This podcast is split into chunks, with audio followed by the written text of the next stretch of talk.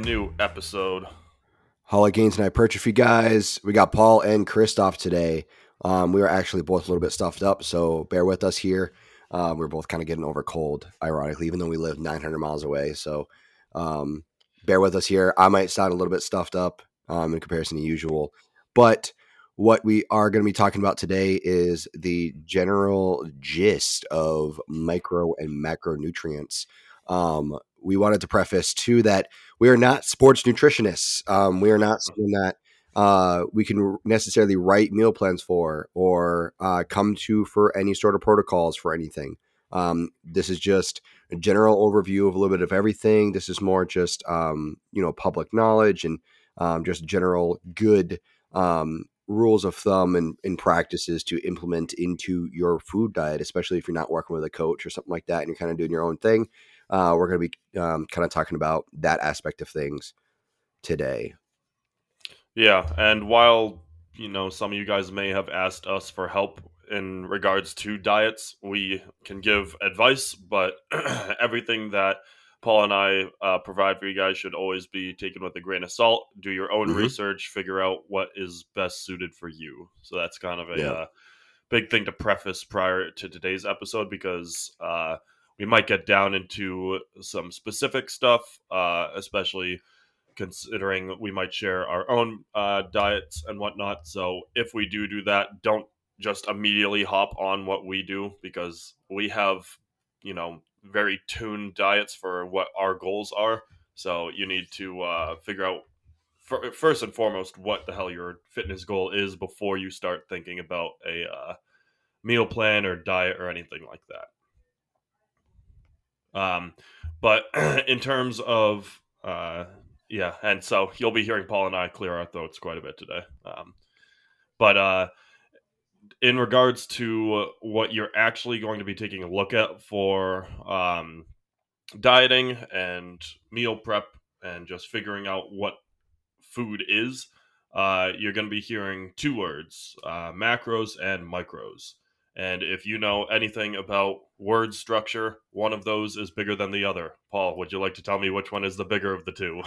um, I mean, okay, that's a good question actually, because you could look at it both ways.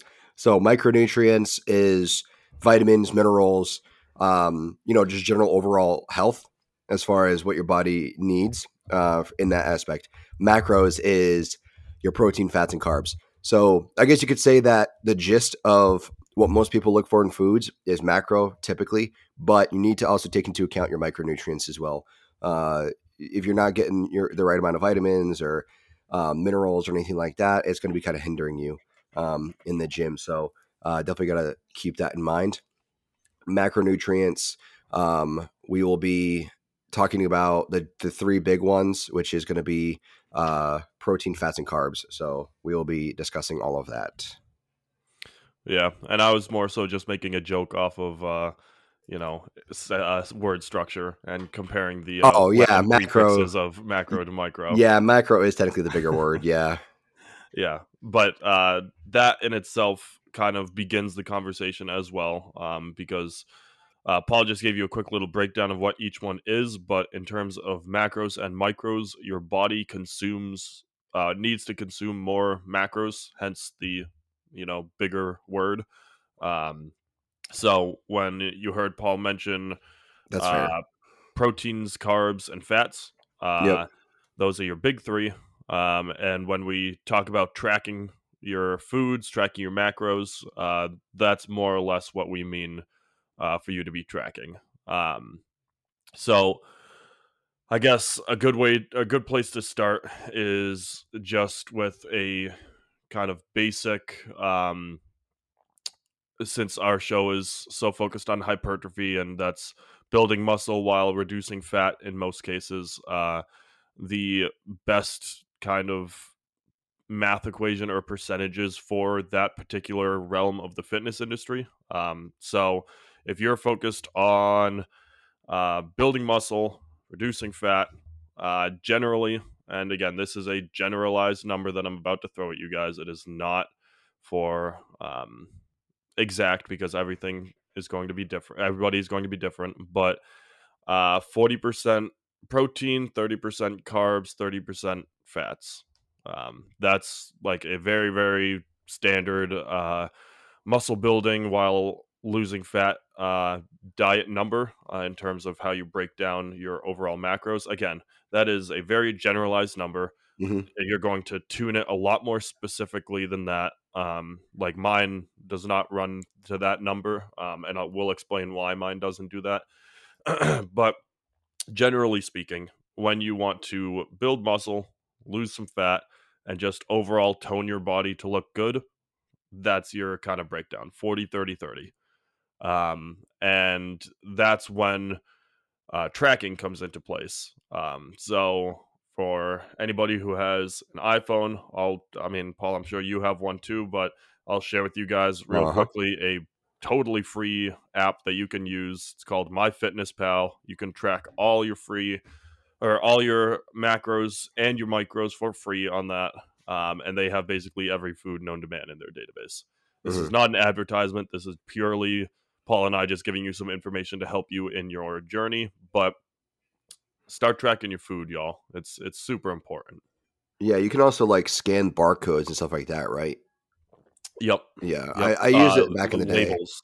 The um, yeah, yeah, the labels. barcodes and the actual labels of the food. It'll as long as it's in their system, it'll pull up, and you can kind of put in like how much of whatever it is that you're eating, um, and it'll give you more information on it. But one thing to keep in mind for that general rule of thumb for the 40 30 30 is um, fats. So one thing I did want to mention today, this is a really good rule of thumb to keep in mind, is for every gram of protein, you got four calories. For every gram of carbs, you got four calories. But for fats, for every gram of fats, you got nine calories. So even though your carbs and your fats, you're looking for the same caloric intake, in as that rule of thumb goes, it's going to be significantly less actual grams of, of fat in comparison to carbs because fats are much more calorically dense. So that's something to keep in mind because people will say, oh, um, you know, I need to get the calories in and then just eat like half a tub of peanut butter. And it's like, you're not really getting quality calories, dude. You're just getting fat, really.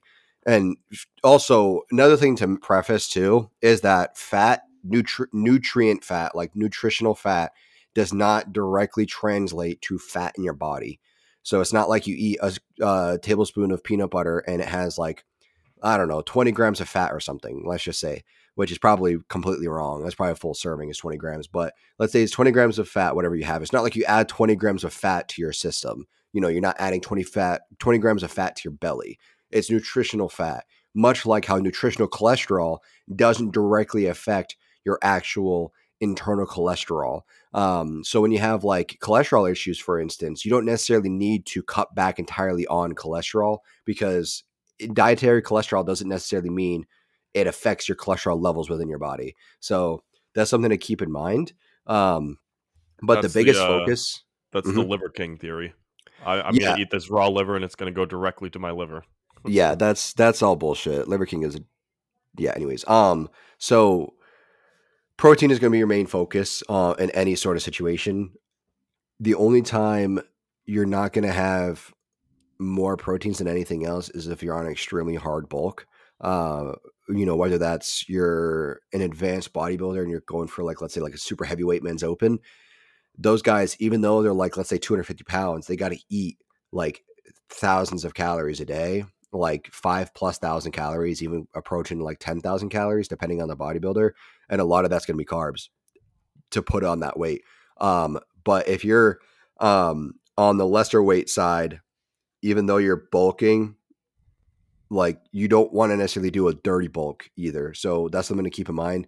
I've always preached against dirty bulking, um, just because for most people it's very counterproductive. It puts on way too much fat, and then you're going to have to work twice as hard to get it off when you're cutting. So I'll always preach once you get to a good position uh, with your uh, you know metabolic rate and with your physique in general is to do a lean bulk and lean cut um, when you're going through bulking and cutting phases. So, you know, typically that'd be like a few hundred calories more than your maintenance calories each day for lean bulk, and then a few hundred calories less than your maintenance calories for your lean cut. So that'll keep you relatively lean for the most part year round, but also at the same time, you're not putting on too much weight or taking off too much weight at the same time. So let's say you're going for like a show or something like that. In my world, if you're going to be doing a lean bulk, that sets you up for a better position to start your cut going into your show because you're not going to be fat. You know, you're not going to be like bloated and just full of water and fat uh, going into your cut, which then you have to go twice as hard and super harsh on the body to then get down to lean. So it's something to keep in mind is um, if you can't put on the weight, you just need to eat more as a general rule of thumb, but also don't eat to the point where uh, you're putting on way more fat than anything else. So keep be careful of that and understand your maintenance calories and kind of build off of that. Yeah, and that's kind of where my big big side of things comes in because uh, as we've shared in the past on previous episodes, I was but a wee skinny lad. I mean, I'm still not out of the skinny world yet, but I come from the skinny world background, the high um uh wow, words. Um why am I total brain fart? Um metabolism, there we go. High metabolism um and it's very hard for me to put on uh size uh and so you heard dirty and clean bulk. Also, lean bulking is the other way of saying clean bulk. But um, Paul was talking about that, and he's right because if you take that dirty bulk approach, like let's say you eat fast food for you know every single one of your meals you are going to get you know your calorie surplus that you're looking for but it's going to be your body's going to hate you for it like yeah if you if you eat like you know wendy's three times a day which you know I understand is convenient, especially in this world where you're probably working twelve hour days or something like that, where you have these long, long hours. Tastes so um, good too. It does, yeah, and that makes it all the more harder to stay away from it. Um, but if you do that every single day, your body's just not going to like you. Especially, it's going to start clogging up your cardiovascular system just with the amount of uh, packed on fat that gets stored in there.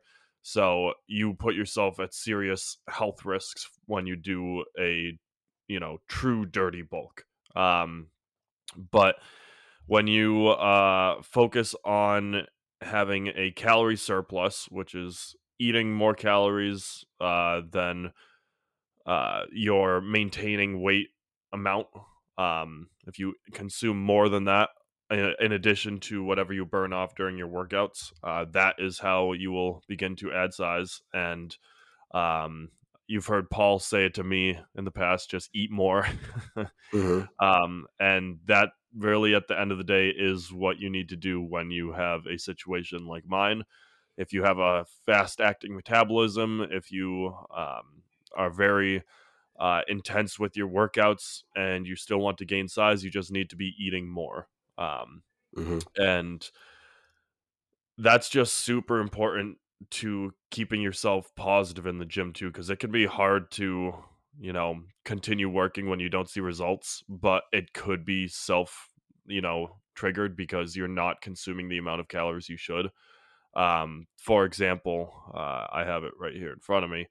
I have I put in a calculator. Uh, you can find these on literally any Google search. If you have an app, you can do that as well. But literally just calorie calculator and uh, taking a look at what I need to for my particular because you input your weight, your height, uh, your um, fitness experience, and in order for me to uh, just maintain weight.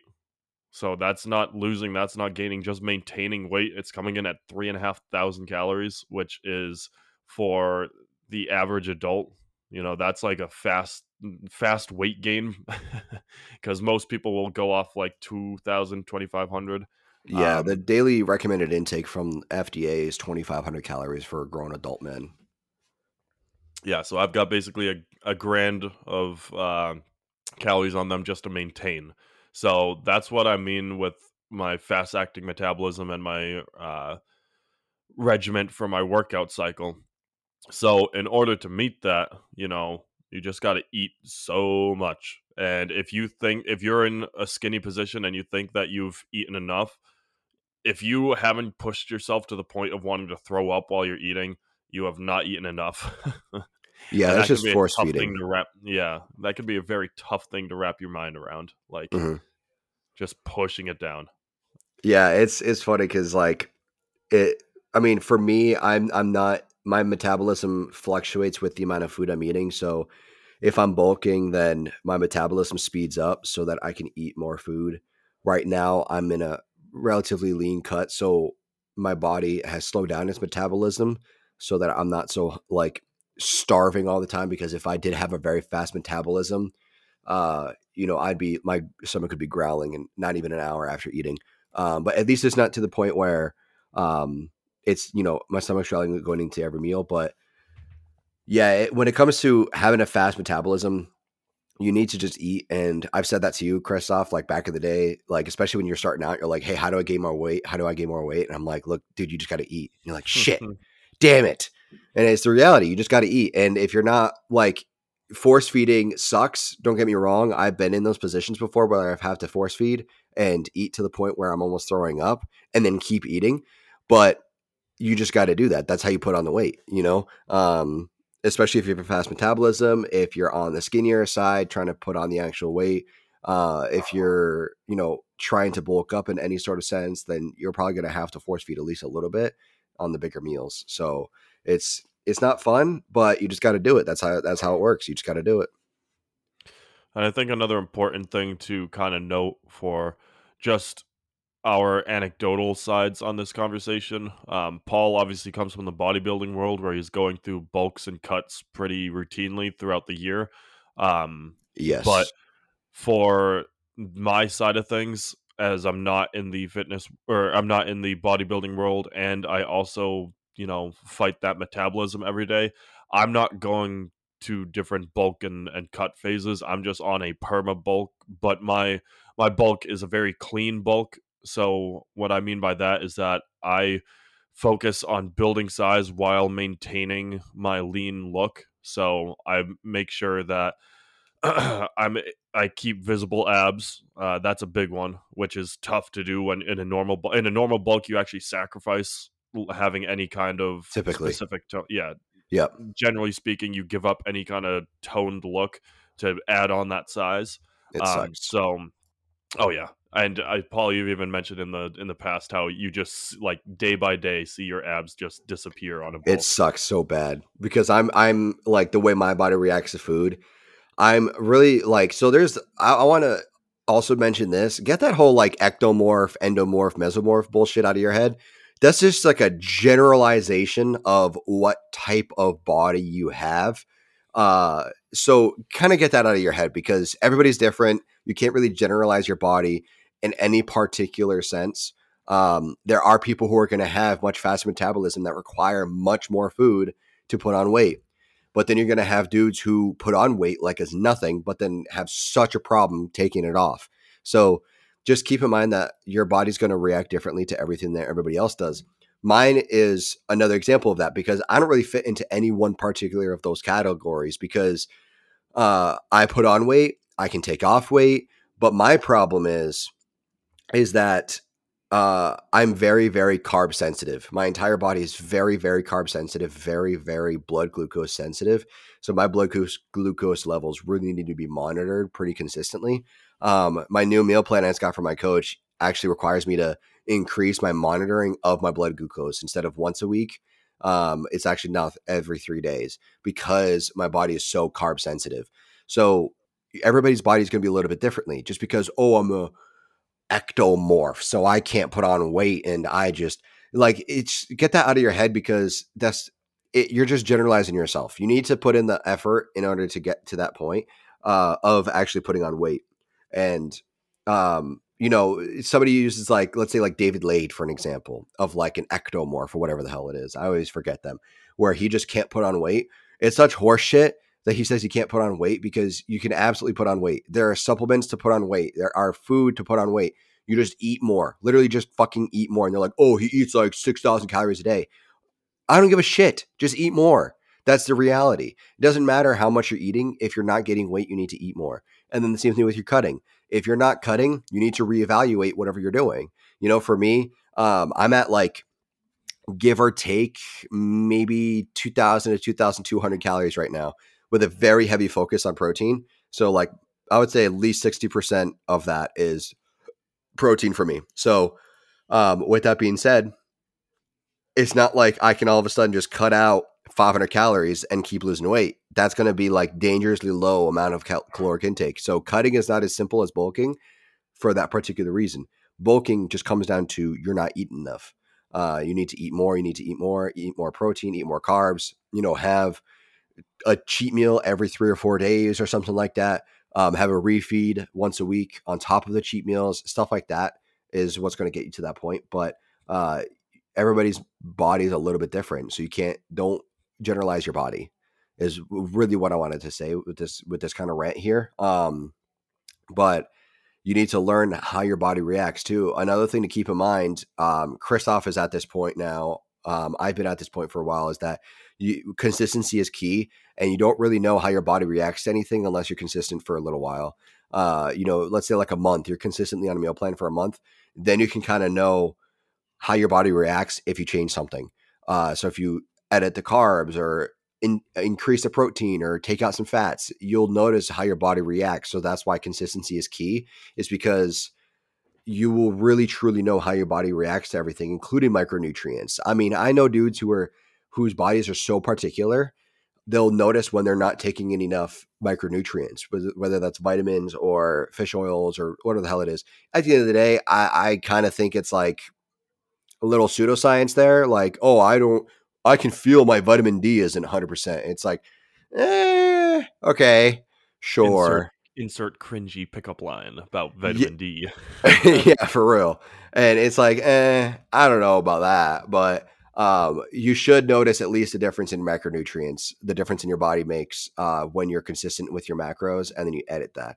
So something to keep in mind because people say, "Oh, I'm not getting weight, I'm not changing or anything like that," and I don't know what's the problem. And it's like when you really dissect what the issue is, they're not consistent. They're having random stuff here and there, drinking alcohol, um, going out to parties and stuff like that. And it's like you can have fun, especially if you're in the lifestyle world where you're not trying to become like a bodybuilder, powerlifter, Olympic lifter, any anything along those lines. If you're just doing it for lifestyle, obviously have fun with what you're doing. You know, drink on the weekends here and there and stuff like that. But at the end of the day, if you really want to make changes, you have to be as consistent as possible.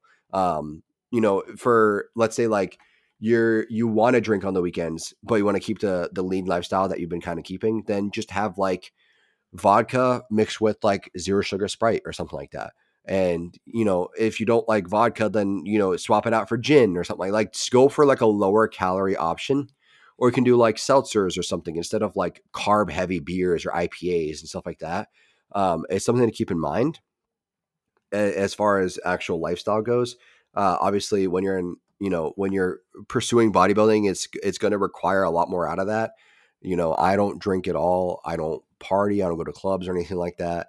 Um, it, it, it kind of does weigh on my relationships with people which kind of sucks but at the end of the day i mean that's that's what it, that's what it takes for me to get to that level is to be as consistent as possible um, granted, you know, you're gonna have slip ups. You're gonna have times where you have bites of things here and there. You're you're human. You know, keep that in mind.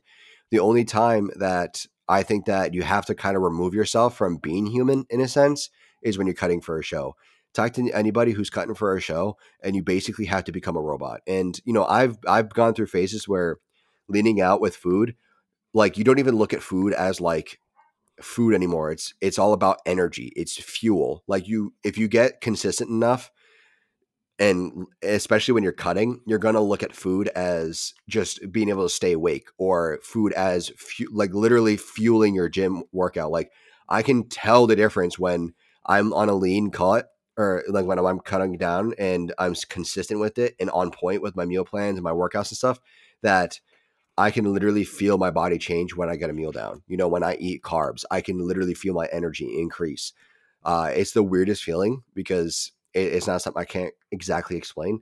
But you know, Chris Bumstead just recently posted a video where he's talking about um, I, I don't know, it was on I think I saw it on TikTok or something, but he like was talking about when he's he's cutting right now for the Olympia. The Olympia is only in really in a couple weeks, two to three weeks. So he's pretty close to it being out. This is like a week ago that I saw this, and he's like, he's like, when you're cutting for the Olympia, he said black coffee. He said tastes amazing. No matter what coffee you're having, tastes amazing. You put mustard on your food, it's like a gourmet meal at that point. And then he he added something else too. Um, I forget what else he added. He said something else, and he said you get you combine all these three, and you're in heaven. And it's like that's literally how it gets. Like you get so if you get so consistent, even I'm not even a fan of mustard. I don't even like mustard. But when I get consistent enough, you know, and you start like uh, January this year, I had the goal of no seasoning and no sauces on anything, right? From for as long as I can go. I went about three to four weeks of that, and then I put mustard on my chicken and rice, and holy shit, was I in heaven! That tasted so mm. damn good, even though I hate mustard. So um, something to keep in mind is that consistency is going to be key, no matter what you're doing with your body. Um, you know, lifestyle, obviously, like I said, just be a little bit lenient with it um, because you're not prepping for a show, you're not trying to look diced to the absolute gills, but you know, you're going to learn more about your body if you're consistent than if you're not consistent. So definitely wanted to express that.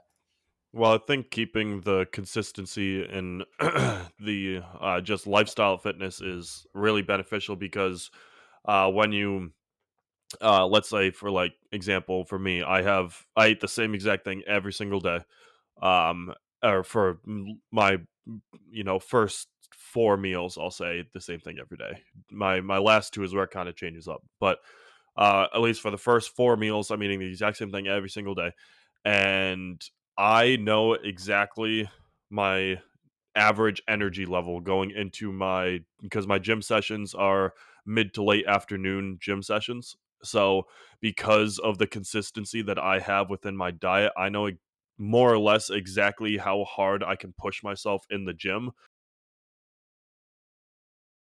and we are back. A little bit of technical difficulties, but yes, uh, we are discussing how, uh, or I was just discussing how with my first four meals, it is the exact same every single day.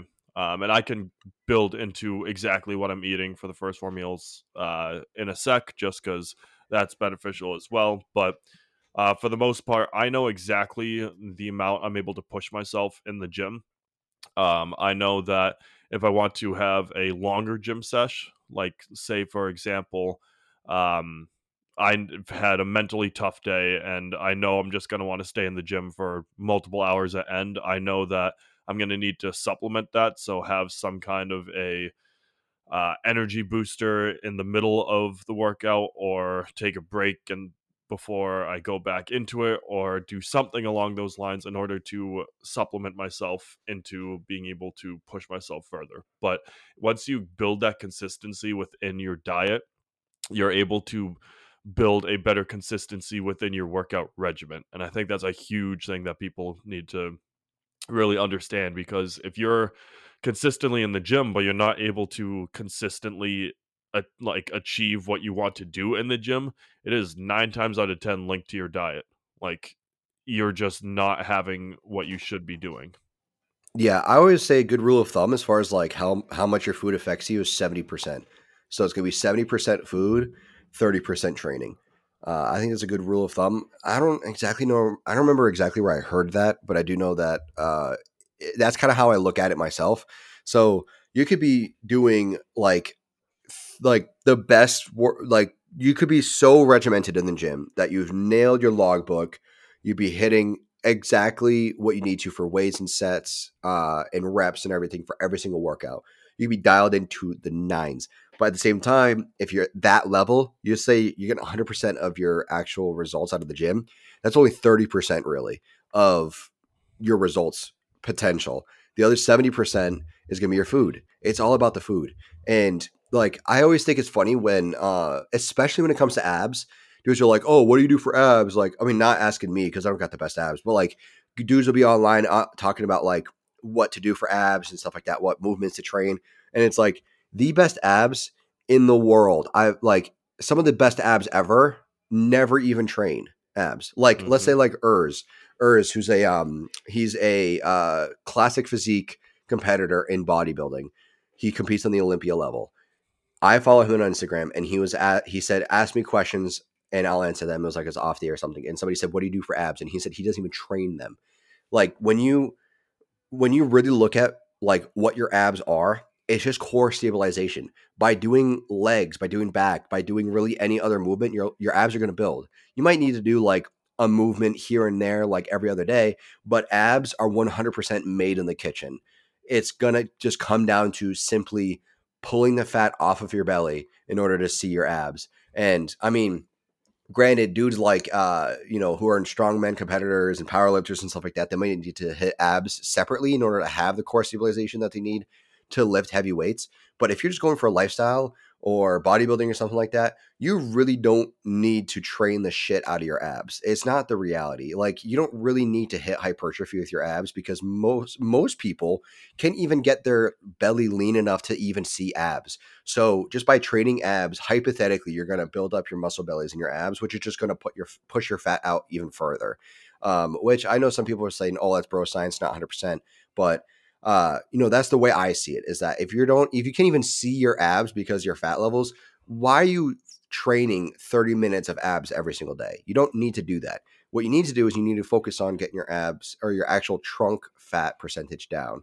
Um, so that's why, you know, Christoph was mentioning earlier that when you're doing bulk and cutting cycles, you're gonna, your abs are going to come and go, come and go. Um, especially if you put your fat in your belly. For myself, I put a lot, my body puts a lot of its fat in my lower belly and my hips. So for me, I can really tell when I'm getting lean when my abs start to show up. Some people uh, that I know off the top of my head, their abs are there year round, but they have fat elsewhere. Um, you know, their their fat might be stored in their arms, for instance, or in their lats or something like that. You know, so we all have our bodies are a little bit different. So for me, like I might have vascularity in my chest or in my arms, in my legs, like pretty much year round, but I'm not to have abs. So you need to keep that in mind uh, don't judge your leanness entirely based off of abs because abs are very difficult to get for a lot of us. And so you're going to need to really push yourself hard in order to get abs, you know, to that to the degree that you want them. And you don't need to train all day for abs. So I'm going to push back day, a little bit on that just because yeah. um the way I view I I view abs for two reasons. One, obviously being able to see them, like having visible abs is one of the most, you know, like gratifying things you can have from the gym world. Um, Absolutely. Um, but I think that depending on what your job is and what your outside lifestyle is, I think training abs, like overtraining them almost, is beneficial for whatever you're doing. So I, I say that coming from an athletic perspective. So between my different sports that I routinely play, so between my softball, basketball, um, golf, uh, between all of those, um, I put a lot of strain on my balance and I put a lot of strain on my core strength just from the different movements that are required for those sports. So I o- overtrain my abs because then I know when I'm in a situation like that, I'm able to compete at the highest ability that I'm able to do. So that's the only reason why I push back on lifestyle or your your stance on how lifestyle doesn't need to train it as as much like you said like 30 minutes a day i average uh, i do it four times a week for uh, pro- i mean probably a little under half hour but uh, i hit that one because you know that's the combo i've built like the, I've that's the routine that I've developed that I know will produce visible abs, but also um, because I know that when I'm in a situation for my lifestyle, so whether that's my sports, uh, also in my job, I mean, I teach, but there's sometimes I gotta be able to, you know, take care of some situations in the school. But um, generally speaking, I use my core strength a lot for those reasons. So that's why I tend to encourage people in the lifestyle side of things to tr- like train it three four times a week but that's also not discrediting the kitchen part because 100 i mean i can't say 100% but 70% of core and abs is absolutely in the kitchen and you can't that that that part i will never dispute yeah i mean i could see it being useful for for sports like having good abdominal section having strong obliques stuff like that for for sports but for when i say lifestyle or bodybuilding, I guess I should preface that by saying aesthetically. If you're just going solely for aesthetics um, and not for performance, like myself, I'm I I don't care about performance at least for me. Um, that's when you don't really need to train the shit out of abs. Um, and on top of that, if you're going for aesthetics, you don't even want to train obliques.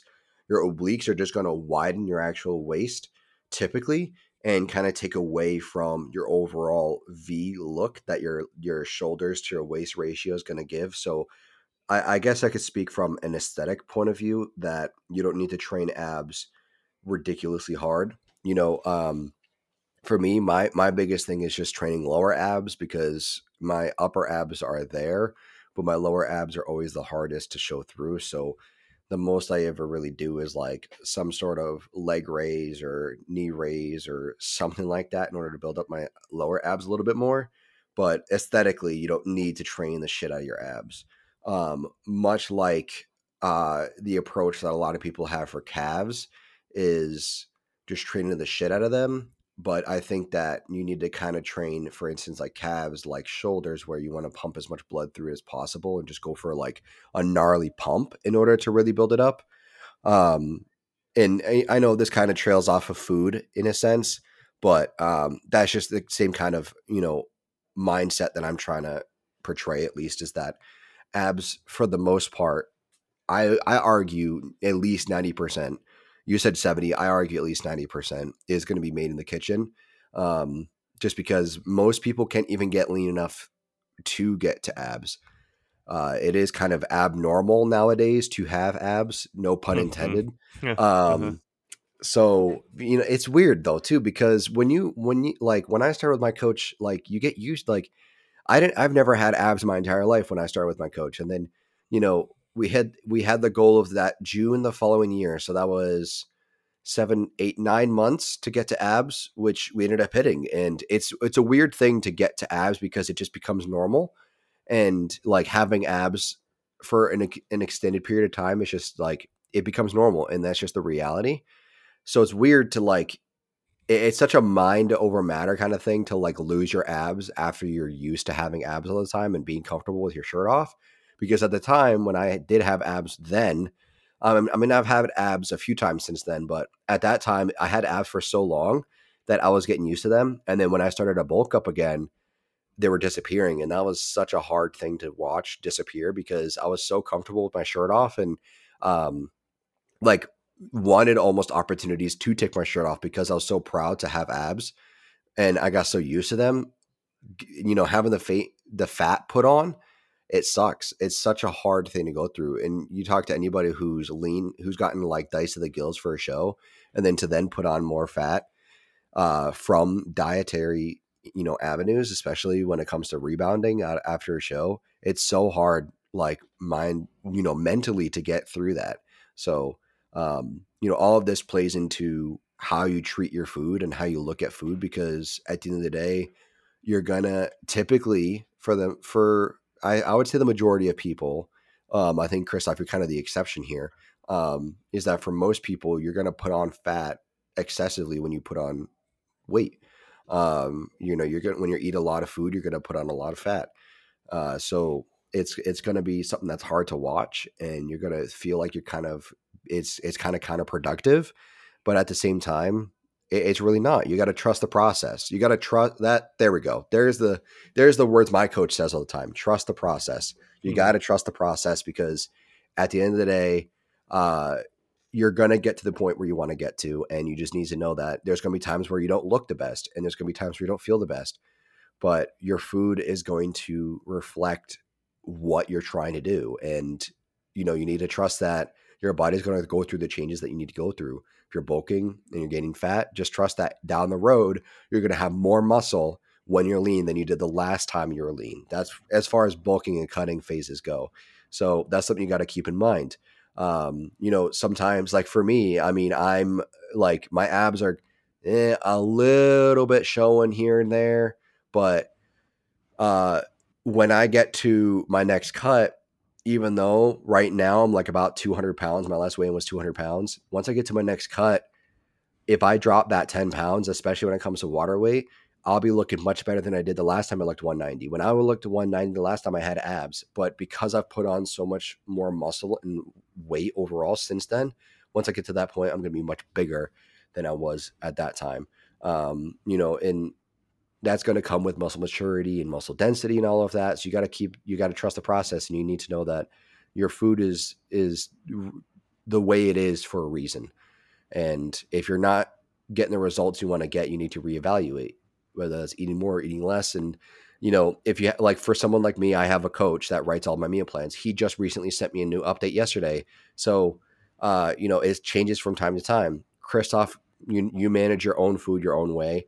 So, you know, using the, you know, my fitness pal, I think it was, right? Yep. From I think it was from Under Armour or Jordan or whatever. Maybe it's Under Armour. One of right? the brands. I forget One what the brand has it. I think it's Um, Jordan because it's the uh, Jumpman logo. Yeah, logo. so I think that's Jordan, which is what isn't Jordan technically technically under Adidas or something? Anyways, that's He's with Nike. Nike. Okay, so it's under Nike technically. So um, that's besides the point. But what I'm saying is that no matter what your process is, you need to reevaluate it. For me, my coach writes those plans for me. So in a sense, that kind of takes the stress off of me. All I have to do is what he says to do. Um, but if you're writing your own meal plan, you know there is potential to uh, take a look at what you're doing and change it up. I also recommend to people, you know, maybe talk to a local nutritionist or talk to a local you know, um, bodybuilding coach, you know, ha- see if they can like, because a lot of coaches will kind of reevaluate your meal plan for you, write a new meal plan. You can pay them like a hundred bucks or something, and then just go with that. You know what I mean? So like, you don't have to stick with a coach twenty four seven like I do in order to make progress. Sometimes some people will just rewrite it for you and say, hey, this is what I think you need to do in order to gain weight or like you might need to pay for like let's say like eight weeks or something with a coach and they'll reevaluate see what how your body responds to things and then write your new meal plan and then you just you just move on so that's something also to keep in mind but apps like myfitnesspal um, are a good you know resource to use uh, blueprint i think it is written by arnold schwarzenegger that's also a good um, book to read in regards to nutrition uh, you know even getting like certified in like personal training and stuff like a certification, NASM certification, they'll go over the general idea of food and what to recommend to people. And that's essentially kind of where we're coming from today is we're not going to be writing meal plans for anybody. We're not going to be so particular on what you should be eating that we're going to be telling people what to do. This is just a general idea of like what recommend what we can recommend to you. So we will be diving more into um, what macronutrients means for each thing, what protein is, what carbs is, what fats is. Because when you understand a generalization of everything, you can kind of get an idea of what you need to be changing up in your actual plan. So, um, if Christoph didn't understand what carbs were, or if he didn't understand what protein was, it'd be much more hard or much harder for him to uh, write his plan or to change anything up. So that's something to keep in mind is that the more knowledge you have, the better off you're going to be in the future. And that's kind of the approach that I took with my coach is that I started with him as young as I could because then I can set myself up for the future. So if you put in the work now, you're not going to need to put in the work later. So um, we'll be going over that in just a few minutes at least. Yeah, and to kind of add onto that, um, a little bit side note though, I finally on t- this morning's weigh-in eclipsed the 200 mark, first time since I had COVID because I dropped so much weight from that COVID time. So we are very hyped to see that. Um, You're what six four though, right? six four, yep, Yeah. So, So- keep so let's preface that, guys, yeah, because 200 on a guy who's six four is going to be very different than a guy who's five ten. So I, was mean, even say, yeah, even a couple inches difference, weight is going to play such a different role. So I'm 200 and I'm I'm about six foot in the ballpark of 5'11, six foot. He's 200, six four. We have completely different looks. So keep that in mind because dudes will be talking about their weight and it's like, okay, but what's your height? Like dudes would be Yep. like, oh, I'm like 180 and they look huge. But it's like, okay, how tall are you? And they're like five six. Well, there it is, bro. Uh-huh. you're short. Eh, like you're kind of short. Like not like short as hell, but like you're kind of short. So of course, 180 is going to look fucking huge on you in comparison to somebody else. Like like um, gosh, what's his name? I could the the giant killer on Instagram. I forget his name. His nickname is the giant killer. I'll look it up in a minute. He's like five four, and he's beating like enormous dudes in the Olympia stage, like on two twelve, because he's so small. But because he's so small, the amount of weight he can put on for two twelve, like he just looks massive for his height. So you got to keep that in mind. Is that your height is going to play such a role in what your Yep. weight is going to look like on you. So I wanted to say that real quick. Didn't mean to interrupt. You're good. Yeah, no, that's actually uh That's actually a really good point though, because when you're up in a couple weeks and we're gonna take shots, obviously with each other, Yep. um, it's gonna be really interesting to post those because we're gonna be basically, ba- more or less, probably in a couple weeks, still the same weight. And Well, I mean, I'm hoping to gonna be around 195. If I can be Okay. 195 or less, I'll be pretty happy. Yeah, but I mean, five pounds give or take, like pro- still ballpark. So it'll be interesting to see how you know our completely different frames look. um, Yeah, but very different. basically, uh, what Paul was kind of leading into there was just understanding what your uh, three macros are, um, and that's kind of I mean, it's it's very important to understand. It's like how we've talked about in the past, how when you're just in the gym, just understanding your muscle groups and understanding how to activate them with different exercises is arguably more important than actually doing the exercise. Like you need to understand and build that mind muscle connection, uh, so you can build an understanding of your uh, intake as well in order to build. Um, a more consistent routine. So protein is uh, we talked about the 40 30 30 split, which is again a general split. Do not take that to heart. It is a general split, but the 40 30 30 means you're intaking more protein than anything else. And protein in its absolute bare bone nature. So this is the most simplified answer I can give. And again, neither Paul or I are nutritionists. What we are giving you is our understanding and our own uh, research of what all these are. But protein is the macro responsible for rebuilding the torn tissues that you uh, or torn muscles that you uh, do during a workout. So, for example, if you think about a bicep and you do a variations a variation of different curls and different exercises to tear both your long head and short head on your bicep. You have torn tissues torn muscles within your bicep and you consuming a high protein diet. So the 40 30 30 split means you are intaking more protein than anything else but if you have an even more aggressive protein split um, or just in general consuming a lot of protein that leads to muscle regeneration repairing and building of the tissues which is uh, muscle hypertrophy um, and so at a very basic again very basic level obviously there's some science nerd pushing his glasses back preparing to take me to town on this but uh, in a very general basic sense protein is the macro responsible for repairing your um, muscles as you tear them. Um, and protein is uh, naturally occurring in so many clean foods. So uh, Paul and I eat a ton of meat, and meat just is your go-to for protein. So your chicken, your steaks, uh, fish, eggs. Eggs are huge. Um, but combining all of those uh, into a very high protein diet 40 30 30 is a good split uh, mine is a little bit lower than that but again we'll build into why that is but um, protein just allows your torn muscles to uh, be repaired and build up more um, do you want to add anything to that though paul Yes, yes, definitely. So, um, we're talking from you know the the hypertrophy side of things. Obviously, protein is going to play a bigger, a different role in different aspects of life. Um, if you're trying to recover from some sort of illness, protein is going to play a role in that. Uh, if you're trying, you know, just general surv, like essentially like survival, like what you just generally need is going to be a different rule of thumb for for protein. Um, you know, it's going to be lower.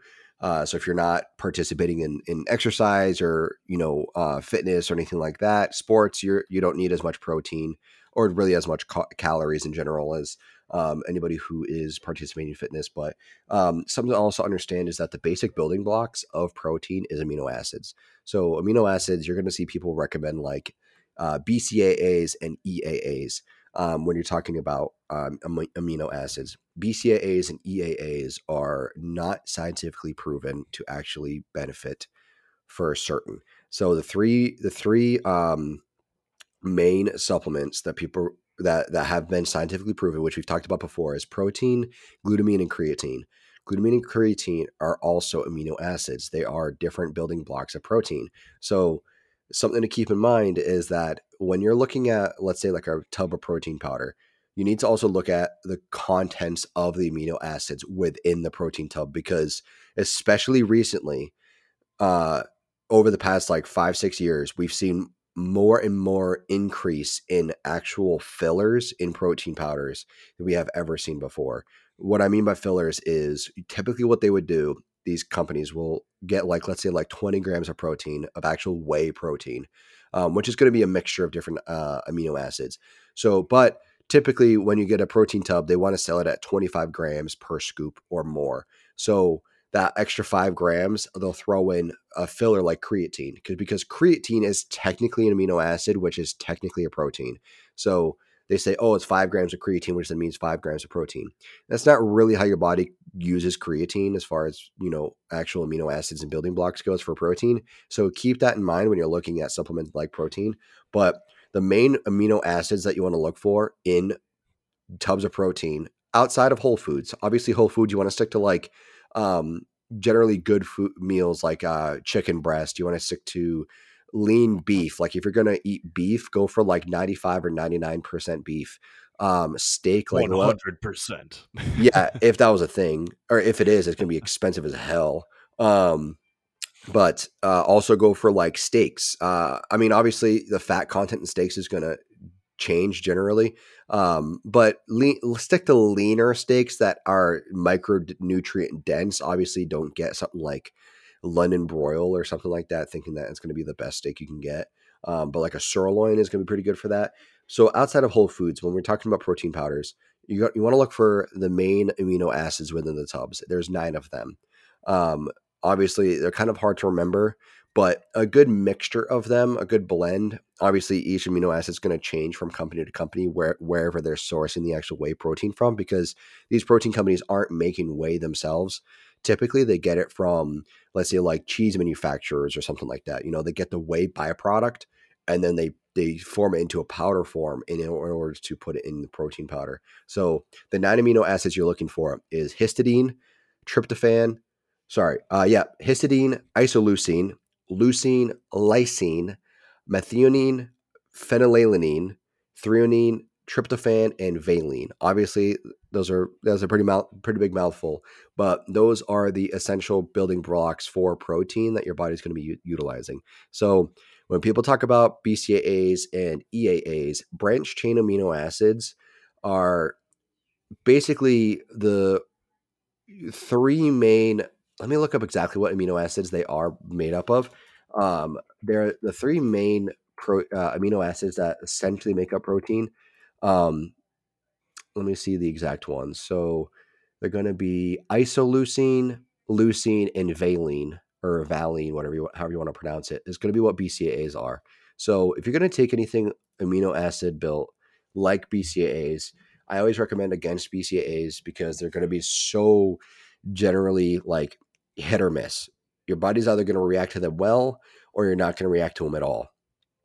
EAAs is what I recommend to most people. It's going to be a little more expensive, granted, but EAAs are going to have those nine essential amino acids.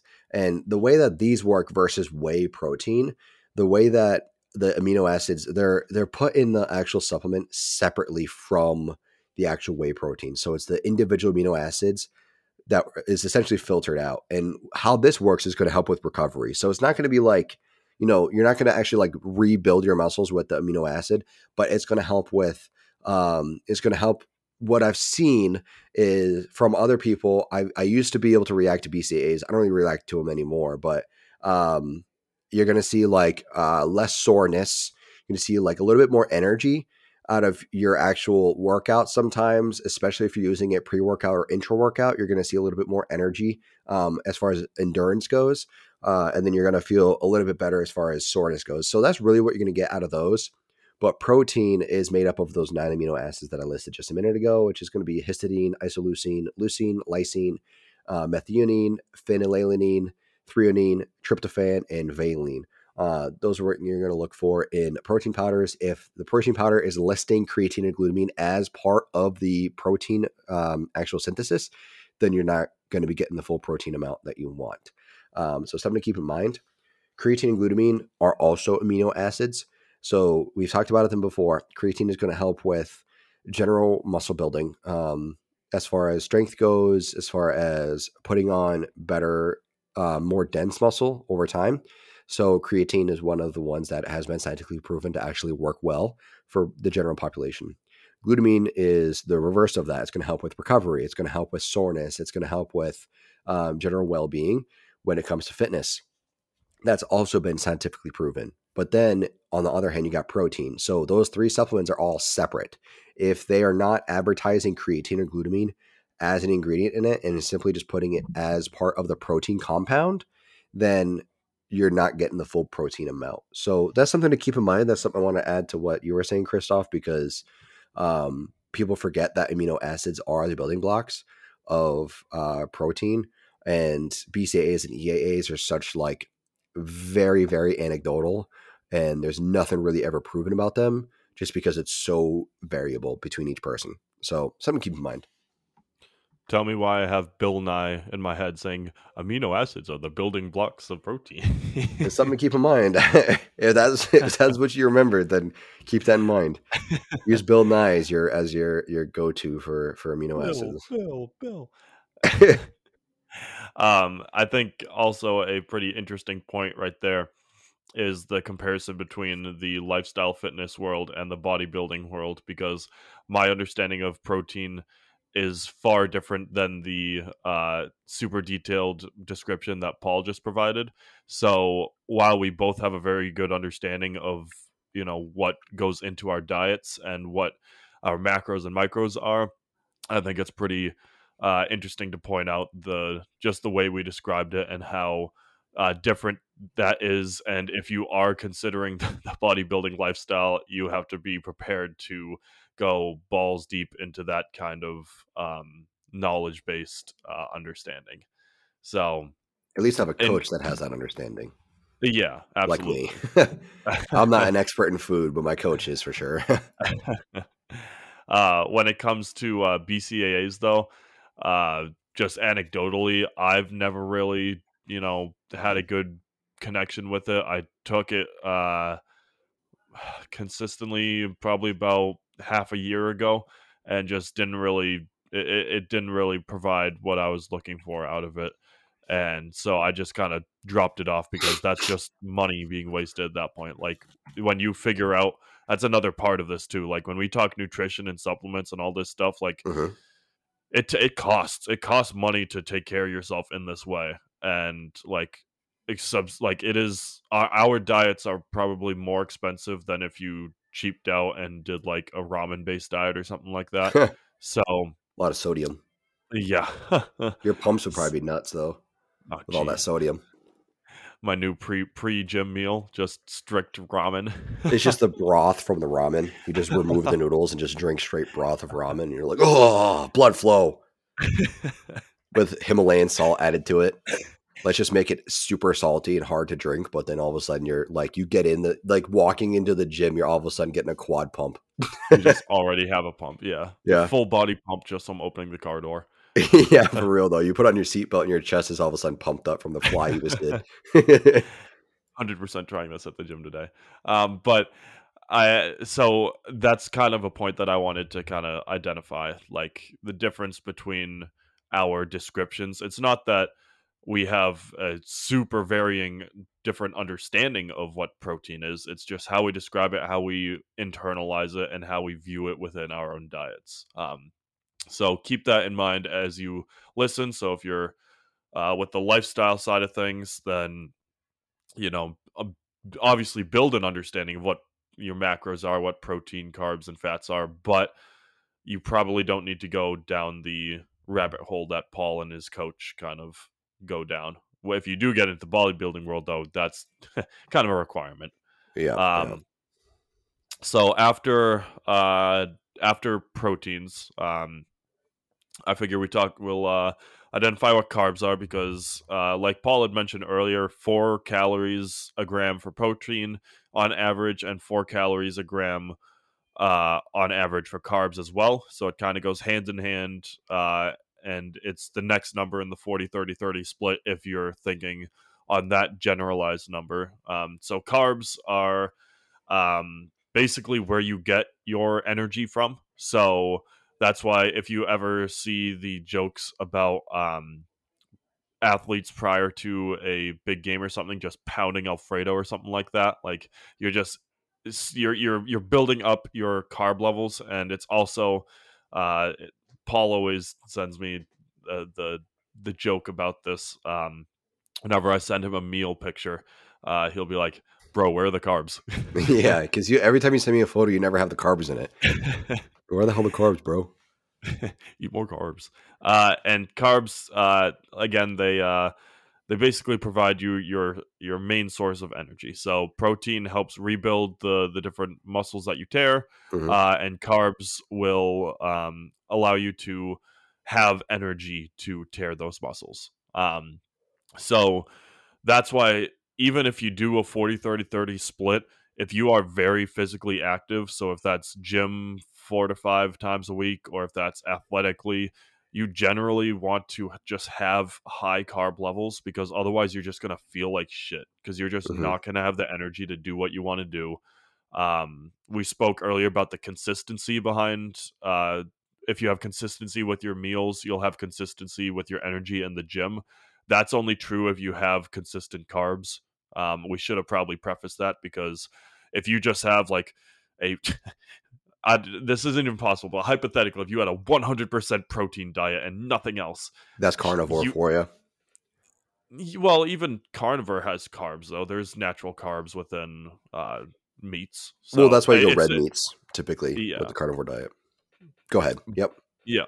So if you take a just absurdly high protein diet, you're just gonna feel like shit because you're not having the consistent energy levels because you don't have the consistent carb levels that you should be having in such a strenuous uh, regiment that you're putting yourself through.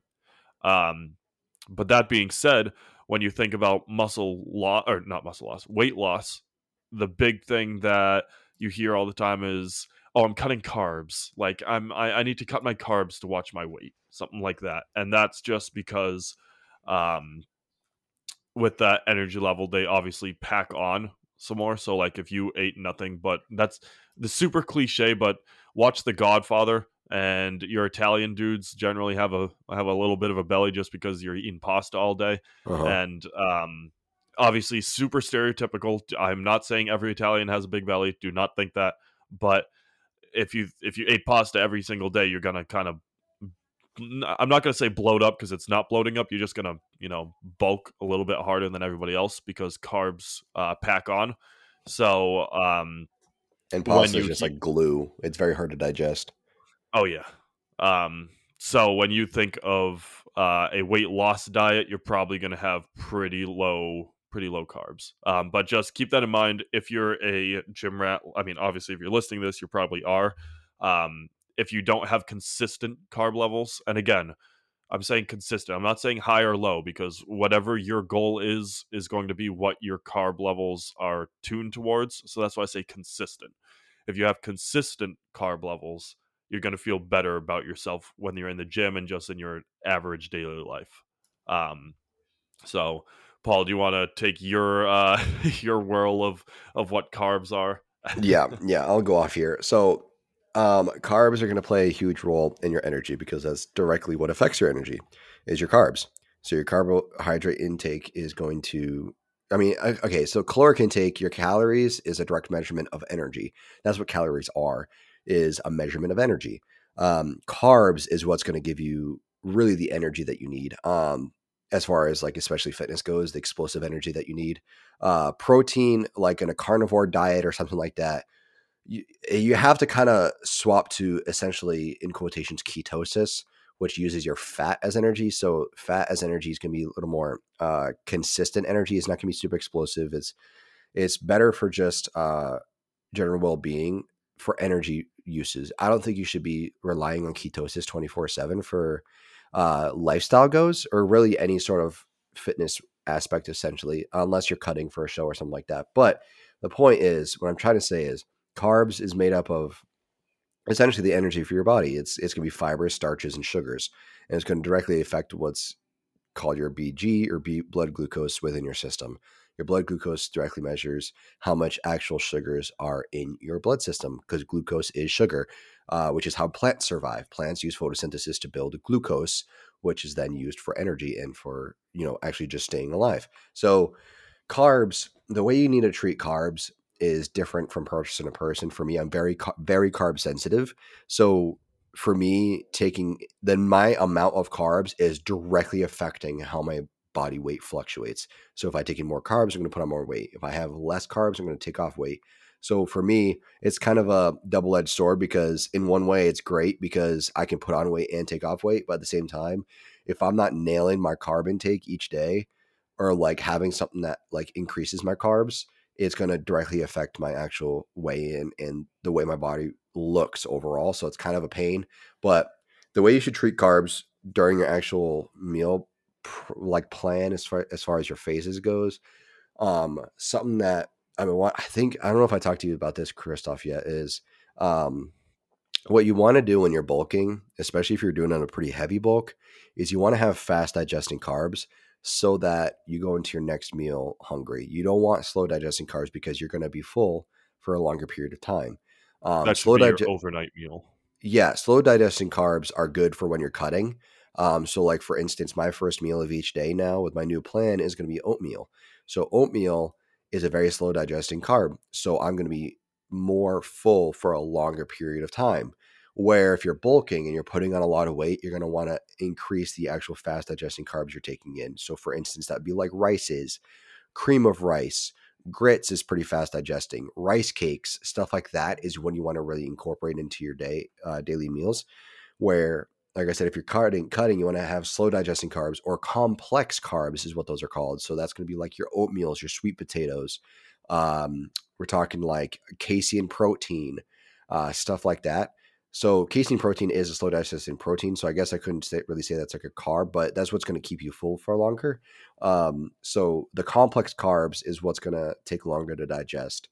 Uh, where simple carbs is what they're called is going to be your your sugars, your rices, stuff like that. That's going to digest really fast. Grits um, is something that I have before my workout every day because it digests really fast.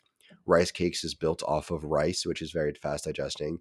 If you want the fastest digesting carb, it's arguably cream of rice, which is essentially just like rice, like uh, blended down in a sense.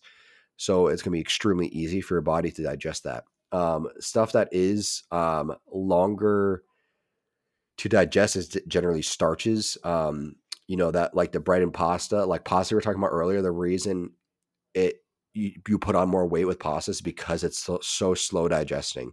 It's a very heavy starch, and it's going to take a lot for your body to digest that.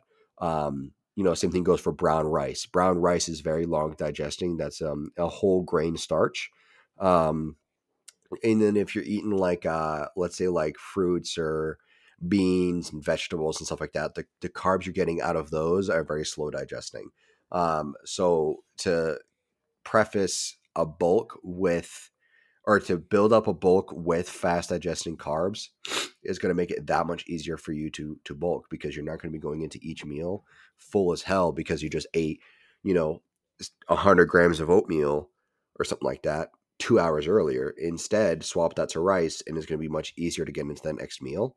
Uh, so that's the way that i kind of view carbs is uh, complex versus simple carbs and then also the actual intake of carbs uh, typically within the the bodybuilding world, what you see for like um let's say like a bulk, you're going to typically see either the equivalent of carbs and protein for calories or more carbs for calories than protein is. So like let's say like you have 300 grams of protein, 300 grams of carbs, and like 80 grams of fat. That's like probably like a lean bulk or something like that for someone. Um, granted, that is a lot of carbs, but you increase those carbs to put on more weight.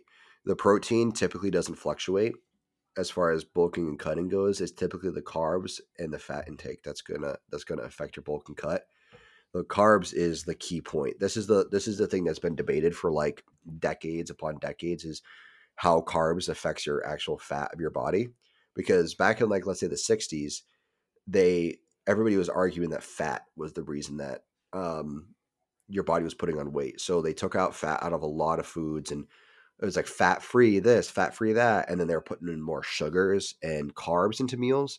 Where now it's starting to become the opposite, where people are saying, "Oh, it's not the fats that's being added to your that's being making you fat; it's the carbs." And now you're seeing a lot more keto stuff, a lot of sugar free stuff, a lot of carb free stuff, stuff like that. But it, it's you're gonna. It, it all just depends on calories at the end of the day, as far as whether or not you put on weight or take off weight. And the, the general rule of thumb that we were talking about, the 40, 30, 30, is a good rule of thumb to see for whether or not you're going to put on weight or take it off. So you got to adjust that percentage based off of what you're going for. So carbs typically for a lot of people like myself who's very carb sensitive is going to directly correlate to how my body responds to foods. Christoph, it takes a lot more carbs for your body to put on weight. So you have to put in more carb dense foods. Um, so that's something to keep in mind depending on who you are as a person and how your body reacts.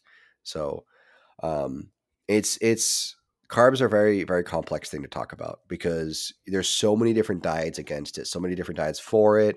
There's so many people who, who are against it, so many people who are for it, and at the end of the day, your body's going to react entirely different to carbs than somebody else. Um, even if you get into like fibers for instance you know your body's going to react completely differently to fibers than than somebody else you know for instance um, I when I take fibers, all it does for me, like when I take extra fiber, all it does for me is it makes me hella gassy. But some people can take fiber, be, have to take fiber because their body doesn't go through bowel movements that easy, and fiber helps them go through bowel movements on a regular basis. So fibers are also going to affect your body in a significant way. Um, fiber you're going to get from um, different meals like brown rice, oatmeal, um, breads and pastas, stuff like that. Uh, also, vegetables, fruits, nuts, beans. Those are all going to have fiber in them. The the very dense fiber you're going to get from or from stuff is going to be whole grain stuff. So whole grain brown rice, whole grain oatmeal, quinoa cereal. Um, well, quinoa and cereal, not quinoa cereal. Quinoa hmm. and cereal, and then also the the whole wheat breads and pastas is going to be very fiber dense, unless you take a supplement uh, as a supplement which you know you gotta you gotta take with a grain of salt because fiber is going to affect your your body very differently from person to person. So something to keep in mind is just how your body reacts to carbs. So that's how I see it at least. It's it's a very complex thing to talk about. I can't just generalize carbs in in a sense to to really anybody, but uh, carbs is is the avenue that a lot of people have to take to put on weight, take it off, or adjust their energy throughout the day. I think a good point you also brought up is the uh, fast acting or fast digesting carbs versus slow digesting carbs. And when you're mm-hmm. on a um, weight increase or severe weight increase, like I try to be on, um, fast digesting carbs are the best because then you're able to want to eat more meals. Because we talked about essentially force feeding and how getting yourself to the point of almost throwing up from how much you're eating that can be tough if you're only eating slow digesting carbs because then you're just packing it on your body just doesn't feel like it can add any more but if you start eating those like that's why rice is just rice is the the skinny boys just dream because you can rice eat so much rice and yep. If if you ever say rice is boring be a man, grow up, and start cooking it different. Like you can cook rice in so many different ways that is just so beneficial for you. Um, I never get sick of white rice. That I'm just, I mean, we've talked about how crazy Paul and I are, so maybe the maybe I'm a little bit cuckoo because I just never get sick of white rice. But um, it's one of those fast digesting, and I can eat rice for every single one of my meals and be fine with it.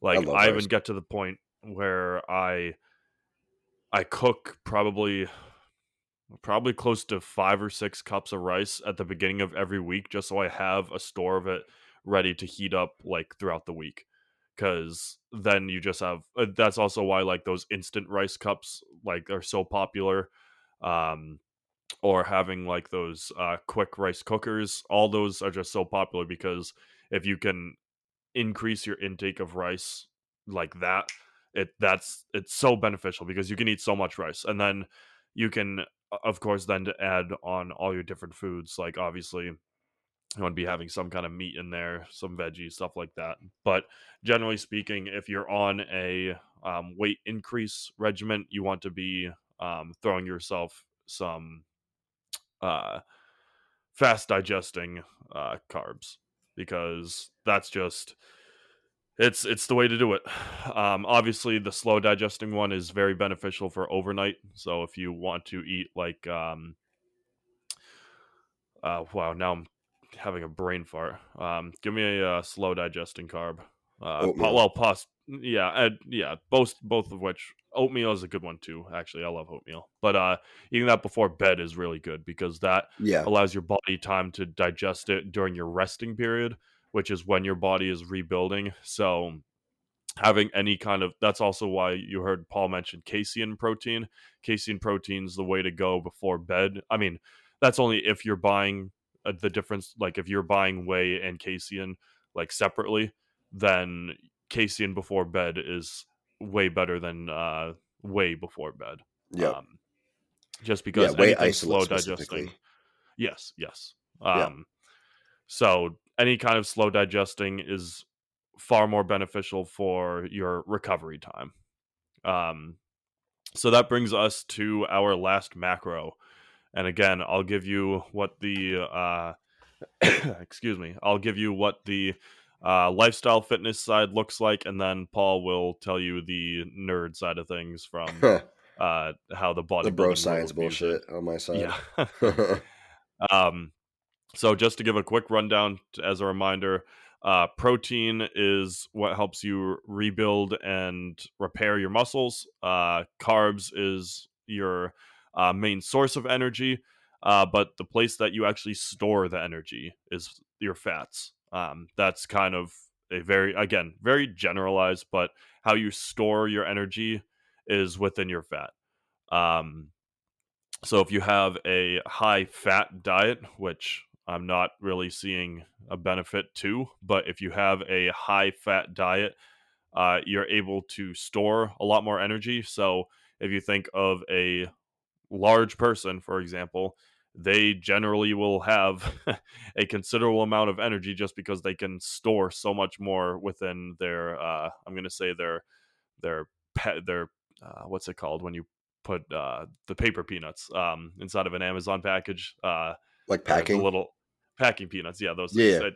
I think of a big person as having a lot of those inside of a uh, package because you're able to store just a, a- fat is storing your energy. Um, obviously, it has different um, different benefits as well. Uh, another thing is if you see a person who has a lot of, or if they're a you know bigger person, generally with a higher fat content within them, they generally can do far better in cold weather just because they're able to, you know, maintain a higher body temperature uh, and consistently maintain a higher body temperature just because uh, the fat levels uh, within their body are the arguably the things maintaining that level. Um, not arguably, but research backed. and so, if it's your goal, I guess, to survive in a cold climate and you want to do so uh, with minimal clothing, I guess have a high fat diet. I'm not really seeing a whole lot of benefit to that, but I mean, that's why um, you'll see like just bigger people are just better suited for cold weather. Um, but generally True. speaking, Got that um, blubber. yeah, well, that's that's exactly what it is. But that's it's it's blubber. Like Yeah, uh, yeah. seals, seals are just fat. That's all they are. Yeah, whales just like like like uh, especially like sperm whales and whales that are in the Arctic oceans, they just build up tons of blubber to stay warm. yeah, yeah. It's it, so if you thought about eating a whale, you're going to be consuming a lot of fat. um, That's all but they are. Yeah. yeah. Um, so the generalized version is that it's how you store your energy. So you don't want to completely cut out fat. I don't want you to like when people hear the word fat, like I'm consuming fats. they a lot like the very stereotypical thing is, oh, I want to have no fats because that sounds like I'm gonna get fat. And that's not how it is. You do your body naturally needs fat levels. Yeah. Um, because uh, you have uh, different nerve systems that require it. Um, we talked about our hormones, uh, the hormonal levels in the past. Uh, those are somewhat regulated by fat as well. Um, so it's important to still maintain a fat level. Um, don't think that when we talk about fats compared to carbs and proteins, you should cut them out because you're going to get fat, because that's not necessarily how it is. Um, but Paul, would you like to take your your nerd side of things on this? yeah. Um, one thing I want to add to what you're saying about the whales and seals and all that is um, animals that hibernate. When they hibernate, uh, before hibernation, they eat tons of food so they can build up fats that their body uses to stay alive throughout hibernation. And also, real quick, um, a common misconception with hibernation is that they're sleeping. So, like for instance, bears go into hibernation for the winter um, they don't sleep. They stay awake. They're awake the whole time. They're just way toned down um, and barely moving so that their body uses utilizes the fat. So when they go in, they're chunky and fat. When they come out, they're super skinny. Um, so that's kind of a good way of looking at it. fat is just like you said, the the storage of energy. Uh, because when you have less food, your body's going to naturally use those fats to stay to have energy. And um, the way it also works too is like if you're doing something um, endurance, like let's say like running a marathon and stuff, fats are very important um, because fats are what's going to give you that energy to run that, that long, long distance. Um, whereas carbs are going to be more explosive energy. So for bodybuilding or weightlifting, carbs are more important than fats are as far as actual energy goes for the gym. But once you utilize the carbs that your body just recently digested when you go to the gym, your body starts using fats, and that's when you start. That's when you start really losing the weight and that's where like cardio comes in. When you're doing cardio to cut weight down you're using the fats as energy especially when you're doing like fasted cardio. When you haven't when you don't even have anything in your system besides like water for instance your body's going to use the fat to use for energy. Is going to use that fat for energy. So something to keep in mind but the way you look at fats in the in typically in bodybuilding i mean you, eh, it kind of goes for a little bit of everything but dietary fats has uh, a big role on your cholesterol, so that's something to keep in mind. Um, dietary cholesterol doesn't really affect your cholesterol the way people thinks it does or think it do, um, or what the fuck the grammar proper grammar usage of that is. Think it do. Um, you went full Yoda mode. yeah, for real. So um, basically, fats directly affects your LDL, which is your bad cholesterol, and your HDL, which is your good cholesterol. Especially when you're having like saturated fats um, monosaturated fats and polyunsaturated fats. Those are all going to affect. So polyunsaturated fats aren't as bad as saturated or monounsaturated, but um, saturated monounsaturated are going to directly affect your cholesterol buildup within your arteries and your your cardiovascular system. So that's going to be like your butters, your daily your dairy products, your cocoa butters, um, nuts, oils, stuff like that are all going to affect your cholesterol to a serious degree. Uh, so that's something to keep in mind is that when you have more fat, you're going to build up more cholesterol within your arteries, and that can affect your LDL and your HDL. I have problems with my cholesterol. I think it just kind of runs genetically. My HDL ends up low, my LDL ends up high, just outside the healthy range. Typically, whenever I get blood work done, it's usually like 39. Um, I think it's is it micrograms? I always forget, or if it's nanograms. I forget what the measurement is. 39 nanograms per deciliter for HDL, where you're supposed to be 40 plus, and then the opposite for LDL. I always forget. I think it's 60 or something for LDL. You want to be lower than that. Um, but you want to have low LDL and high HDL. Uh, HDL uh, cholesterol is your good cholesterol, uh, and then LDL is your bad cholesterol. Um, but you got you when you when you eat fats, especially for for nutrition and uh, for overall physique, the fats you want to aim for are stuff like uh, like the occasional macadamia nut butter or macadamia nut oil. I mean, um, almond butter, um, fats from your meats uh, are generally decent for you. Uh, obviously, you want to keep that under, under control. The yolk from eggs is also a good fat source. Uh, so that's the kind of stuff that you'll see in you know meal plans. For me, my fat sources right now are coming from. Let me pull up my my meal plan. Um, they're coming from. I have a couple choices for my fats depending on what it is. Avocado, that's another good one. Avocados mm. are very good, healthy fat for you. Um, avocado toast oil. is. Uh, sorry, yeah, avocado toast is such a good way to start the day too. Yep, macadamia nut oil. Um, so my meal three, I have a choice between avocado or macadamia nut oil. I always go avocado. I never go macadamia nut oil. Um, and then my pre workout uh, is one tablespoon of almond butter, and that's actually all the fat I have every day. Um, but I'll say I'm leaning out, so don't don't use this for a good uh, you know, um, rule of thumb. Don't do what I'm saying, but um, yeah. So almond butter is also a good source. It's easier to digest. Excuse me. It's easier to digest than like um, nuts goes. So your almond butter is easier to eat, easier to digest typically. Um, but nuts are um, what's considered uh, where was I looking at?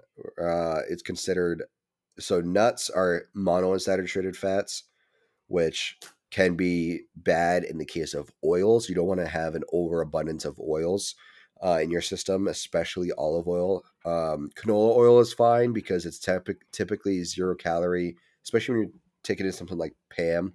If you, I use PAM for like uh, my cooking and stuff. Obviously, You obviously don't want to like have canola oil straight uh, or anything like that, but for cooking and stuff, canola oil is fine.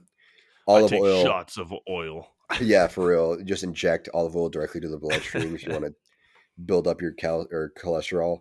Um, but fats, which is actually funny because when you mentioned hormones, right then I was thinking about how it affects your hormones. So the way dietary fat uh, fats affect your hormones, it depends on how low fat you are. So when you're low fat, when you we have a low fat diet, it's going to affect your estrogen and your progesterone. So that's going to be like essentially your sex hormones is what's going to be affected um, because cholesterol is what makes those uh, hormones. So when you have more estrogen, is because you have more cholesterol. Same with progesterone. Your testosterone is also affected by it as well because testosterone are made from uh, cholesterol as well. So fats directly affect your hormone levels. So you don't want to be anti fat. You don't want no fat in your diet. You want to have a healthy amount depending on what you're going for. Uh, so for me, right now, excuse me, geez, what is wrong with me? Right now, coffee. Yeah, I know. I ran out of my my mug's empty. I need more coffee. Um, so uh, when you're for me, I supplement TRT, so it's testosterone replacement therapy. I take in about 150 milligrams a week, which is uh, just about like the upper end probably of average for for guys as far as like actual total testosterone. So for me, I don't need to worry about that as far as my fats goes. But like, let's say I'm not taking in TRT or you know supplementing in testosterone at all. You need to really pay attention to your fats because when you take out fat entirely, uh, it's going to really affect your hormones. So um, it's something to keep in mind. There's no diet that's good for you that takes out fats entirely. Um, fats are also going to be naturally occurring in meats you eat.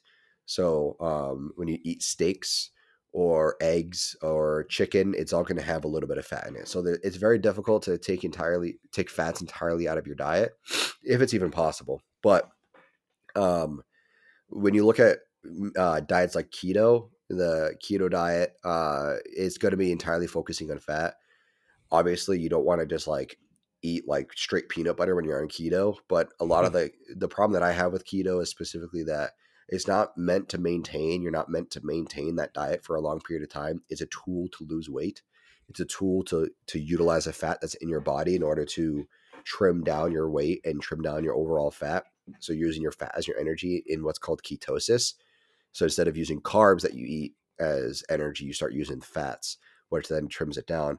Um, the the problem that I have with keto is just that it's it's preached as something you're supposed to do all the time when it's not really the, the case um, something that I preach to people that aren't necessarily in fitness, but just want to eat healthier. I recommend typically the paleo diet or something along those lines, where it's going to be protein heavy, um, healthy fats, and taking out processed foods. in your diet because that's really not what we're supposed to be having. We're not supposed to be having processed foods, and that's the problem that you see with like vegetarians, vegans, and people who are on are on keto is that they're going to have highly processed foods um, in order to get in the nutrients that they need. So, like, you go to like a GNC, Vitamin Shoppe, NutriShop, whatever the hell you're shopping at, and you see the keto section, it's going to be like the stupidest snacks.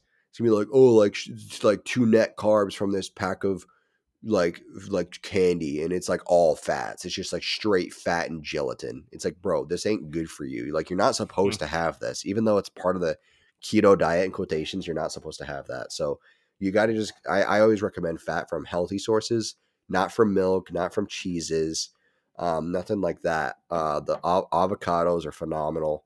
They do kind of taste weird and have a weird texture, granted, but um, avocados are great um, certain oils, coconut oil, macadamia oils, those are good fats. Um, those are the kind of stuff you need to incorporate in your diet, not like these super high dense fat snacks that you get from these stores, or um, you don't want to drink like a gallon of milk with that whole like there's a whole like bro science. I forget what's called this whole bro science like uh diet where it's based off like a gallon of milk a day or some shit. You don't want to be doing that. Your your caloric the uh, What's that? Do the Anchorman meme where it's uh, milk was a bad choice today. yeah, that's well, that's how they used to see it. it. Used to be like, oh, fats are so bad for you, but like, let's go ahead and chain smoke cigarettes because that's fine. Um, that's how it was back in the '60s. You know, where I think Anchorman takes place in the '60s, right? I always forget. It was just '70s, but that's how it was back in the day. Um, yeah, Anchorman's uh, '80s. 80s okay yeah I, always forget what decade it is um, but that's how it used to be and i think it's kind of switching which is nice to see because dietary fats are very beneficial um, to an to an extent um, obviously moderation for everything we're talking about today is big uh, you don't want to eat too much of one particular thing but um, like for for instance like if you eat too much fats you build up your cholesterol you're also going to affect your insulin and you're also going to there is found research of increased chances of uh, cancer, heart disease, type 2 diabetes, arthritis, stuff like that, because you don't want the cholesterol to build up in your system. So, hmm.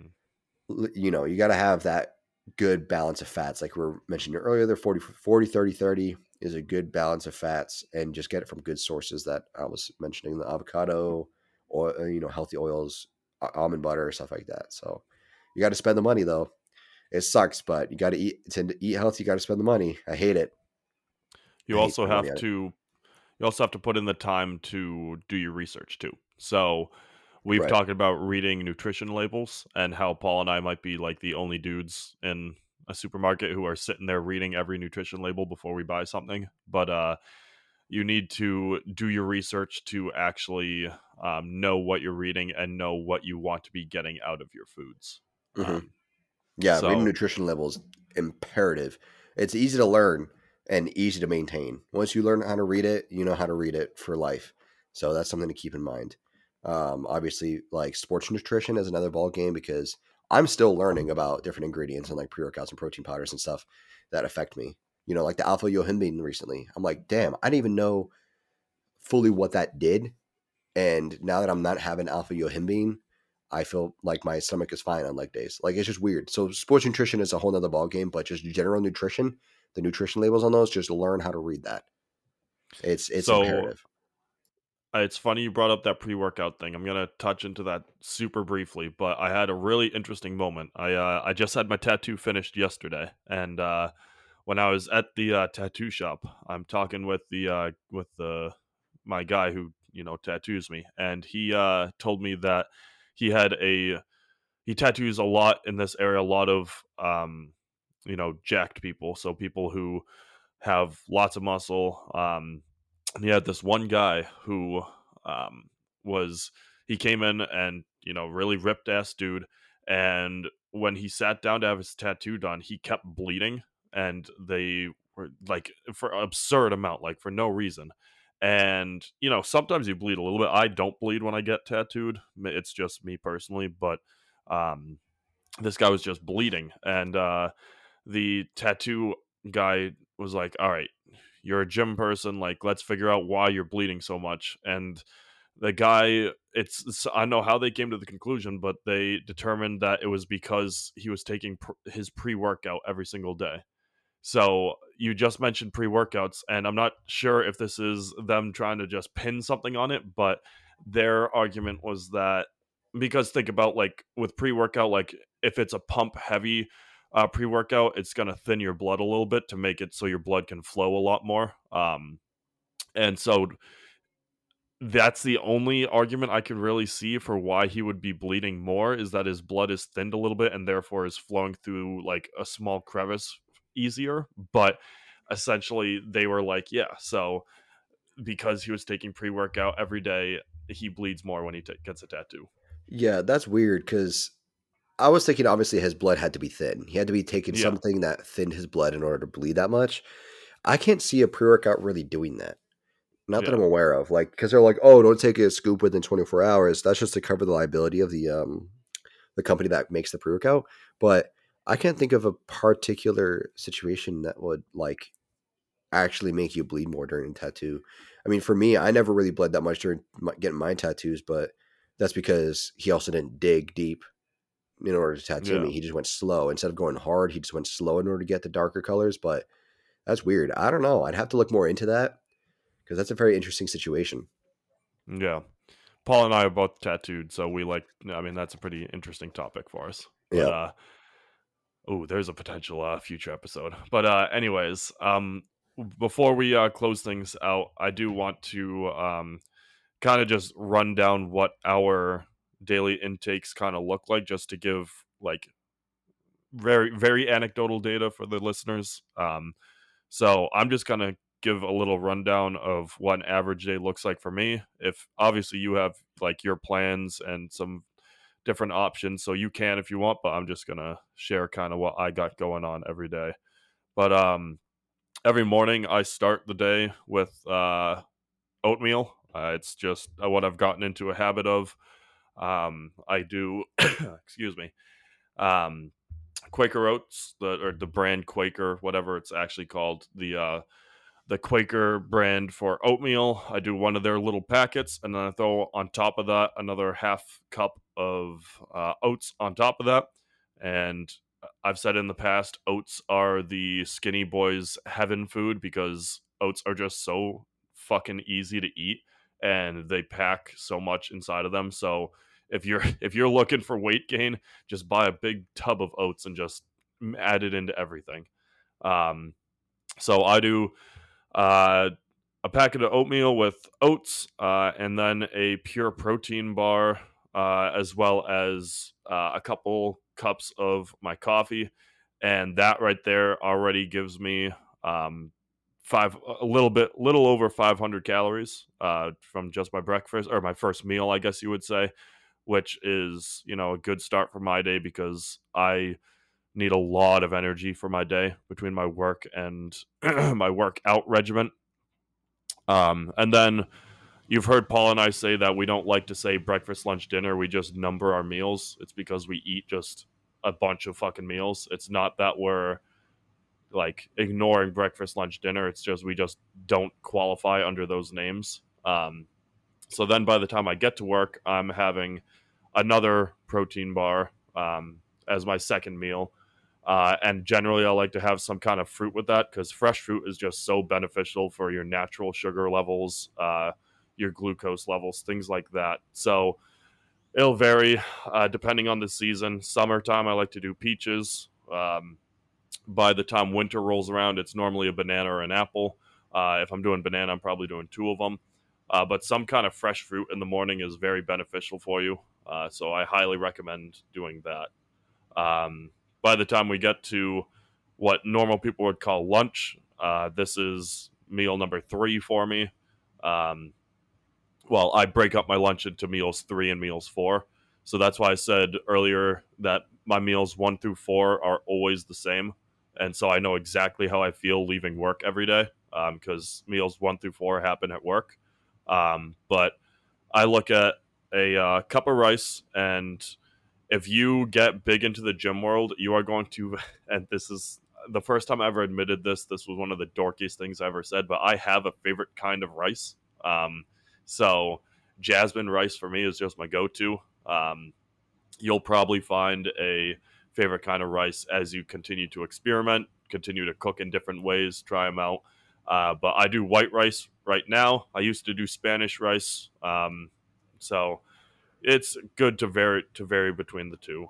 Um, then I do uh, six ounces of chicken on top of that, and I cook that with a essentially a buffalo kind of seasoning and spread on top of it. Um, so I'm not just eating bland chicken. I know some people do it, but I, I need a little bit of uh, seasoning and saucing on top of it. Uh, and then, you know, need my vegetables. So half cup corn, half cup uh, broccoli. Excuse me. Um, then I love yogurt, specifically uh, Greek yogurt. Greek yogurt's my go to. Um, but when you think of a good source of dairy, uh, yogurt is a pretty good one. But you also get, cl- I'm going to call it clean fats from it. Um, you get a pretty good uh, level from the different yogurts. so I do a uh, a one of those little yogurt cups, but it's the Oikos triple zero one. Uh, and then I also do some fruit, uh, some yogurt covered fruit, the dried fruit that uh, Paul and I had mentioned in an episode prior. Uh, and then top it all off with yet another protein bar. And so all of that is my meals one through four because I kind of split up that into two different meals. and I know I just threw a bunch of foods at you. I'll uh, we'll see if we can post this to the um, to the blog so you guys can actually view it instead of just hearing us talk about it. But uh, that's essentially what meals one through four look like for me. Excuse me. there we go. Sorry. Like I said, Paul and I are both recovering from something right now. But um, meals uh, five and six for me get a little bit they, there's a little bit of variation. Um, right now i'm cooking pasta. So it's uh, pasta with red sauce and then i can only really find 93% uh, lean beef over here. Um, 95 and higher is obviously where you want to go. And again we've said in the past but you're going to have to dish out because the leaner the meat the more expensive it's going to be. So you need to make sure to uh, budget yourself accordingly. But uh, spaghetti with uh, red sauce and uh, beef is a great uh, pre gym meal for me because it gives me my carbs uh, and I have a good energy level when going into the gym. Meal five always happens for me before I go into the gym, supposing I stick to my late afternoon gym cycle, um, which is what I like to do. and then post gym, meal six for me is half a dozen eggs with a can of tuna and that can be that that is a gross meal for some people. It's sometimes when I get back from the gym, I don't look forward to it because it's just like I don't know. I'm not I'm not a huge fan of tuna, and also living in an apartment.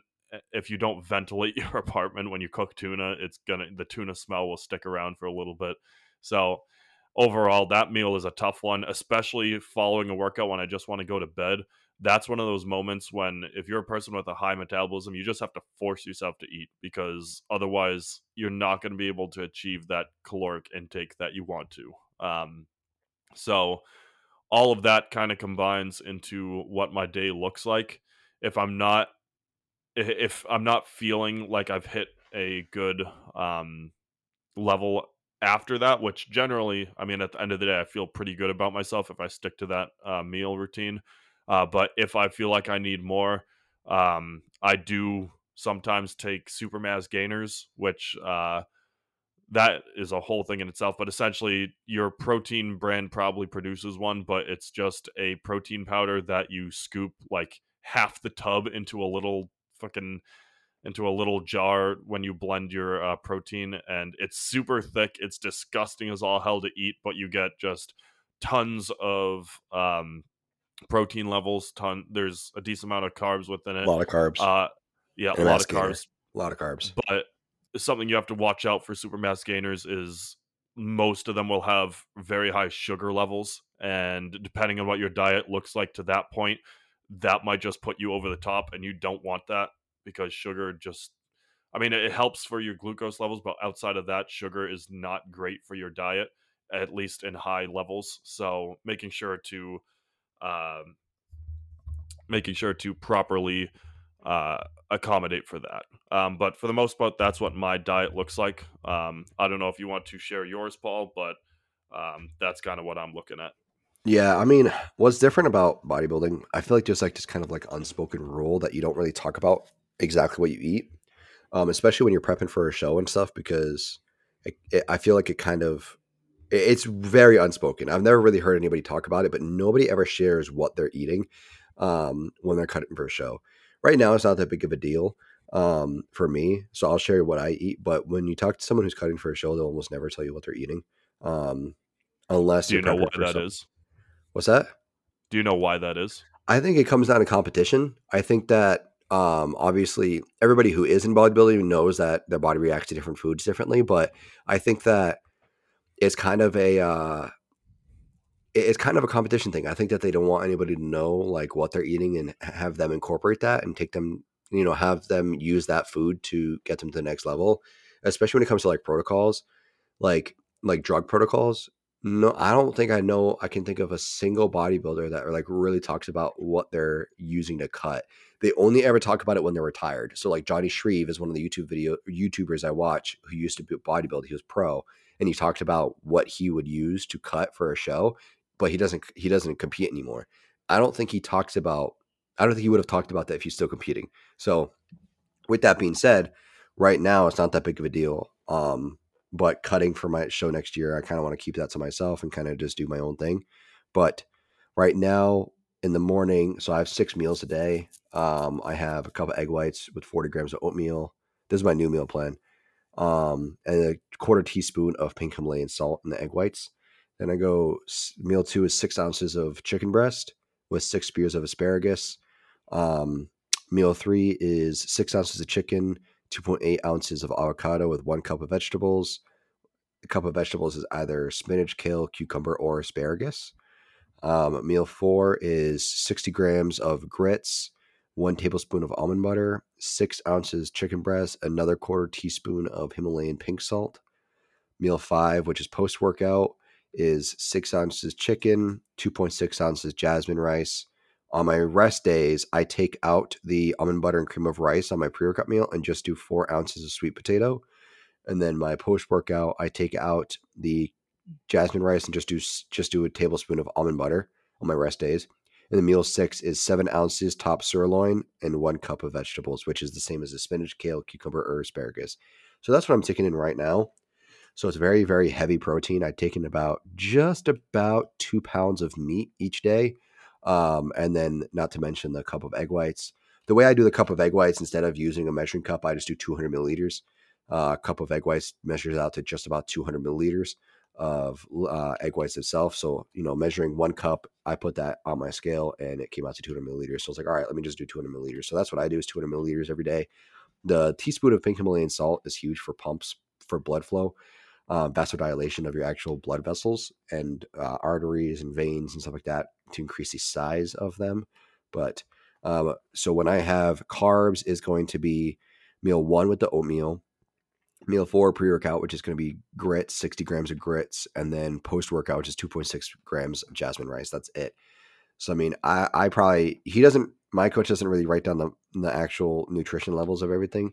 But from what I can tell, it's probably really no more than like um 100 gram i mean probably like maybe 100 120 grams of carbs a day i have to do the math on everything um because 40 grams of oatmeal doesn't necessarily equate to 40 grams of carbs so i'd have to do the um, exact measurement but i think in the ballpark of like 100 grams maybe 120 at the most of of carbs and then obviously i have daily supplements um KSM 66 ashwagandha um, before bed, glucodrine, which is a GDA, fish oil, multivitamins, probiotics, day, daily meal one and six, and digestive enzymes every other day after meal three um, is my supplements currently. Um, and then also for me, I have approved toppings for food. Um, so basically just like no calorie seasonings and sauces and stuff like that. So like mustard is really like the only approved sauce pretty much. um, and hot sauces. Obviously, I can do hot sauces as well, just because it's so low calorie. Um, on top of all of that, I do um, five total LISS, which is low intensity cardio for 30 minutes uh, each session. So five sessions of 30 minutes. Um, I either do that fasted or I have a meal or I do it after I eat my post workout meal. So I go to the gym, come home, eat, then go do cardio. Um, I'll do it. You typically I do it fasted, but I'll also do it on occasion after my workout. Like today, I'll do it after my workout because I didn't have the time to do it fasted in order to record today's session. So I'm going to do it after my workout today. So that's what my meals look like right now. Obviously, that's going to vary from person to person and don't use what I eat. Don't, you know, make your meal plan based off mine. It, this is what's resulted from over two years of working with my coach and knowing how my body reacts. Uh, when I first started work, working with my coach, it was very, um, very fish and beef heavy. Um, I had bison, a lot of bison, a lot of salmon, stuff like that but we've gotten to the point now where we know exactly how my body reacts to chicken, how my body reacts to steak, stuff like that. So I have a very chicken heavy meal plan um, versus a very like a beef or salmon heavy meal plan. I do have the option to have salmon for meal six instead of sirloin, but I much rather steak than salmon personally, um, especially for the smell. Like you're mentioning the tuna smell, the fish smell in my apartment just does not does not work. So um, I just don't really want to torture my wife with that. Um, so for me, sirloin is definitely the way to go. Way to go. But um, yeah, I, I definitely got to get on top of my supplements. I definitely I need more soon. I, I got to get a GDA again. I ran out. I got to get more of that. I got to get more multivitamin. I'm almost out of my multivitamin. Yeah, I need a supplements is really where like I it's so hard for me to spend the money on it. Like it freaking sucks. Like having to buy like like I hate buying creatine. I hate that shit. Like mm-hmm. I feel the difference with it, I guess, but it's like I hate buying it. Same with like GDA and stuff. It's like I hate because it's so expensive. It's so fucking expensive. It's like like glucodrine is a GDA, it's one of the best on the market, but it's like forty dollars for a whole month. It's ridiculous. And it's like I'm so strapped with money lately with like the wedding last month, and then now as the holidays coming up, and having to travel up there in a, in a couple weeks, like that took a lot for me to pay, pay the plane tickets. So it's it's not an expensive sport to compete in. Let me tell you. Mm. And you brought up a really important thing. Like we both just shared kind of what our days look like, but Paul has a coach that helps him do it, and I have yep. just tuned mine down to a point from my own personal experience. So yep. if you try our meals, it probably won't work for you because you have to figure out what works specifically for you. Trial and error. Like, exactly. Or if you have a coach, have like I, I mean, actually, no. Even if you have a coach, it's still trial and error. Yeah. So Excuse me. Yeah, it's very much figuring out how your body reacts to things. That's what your coach does.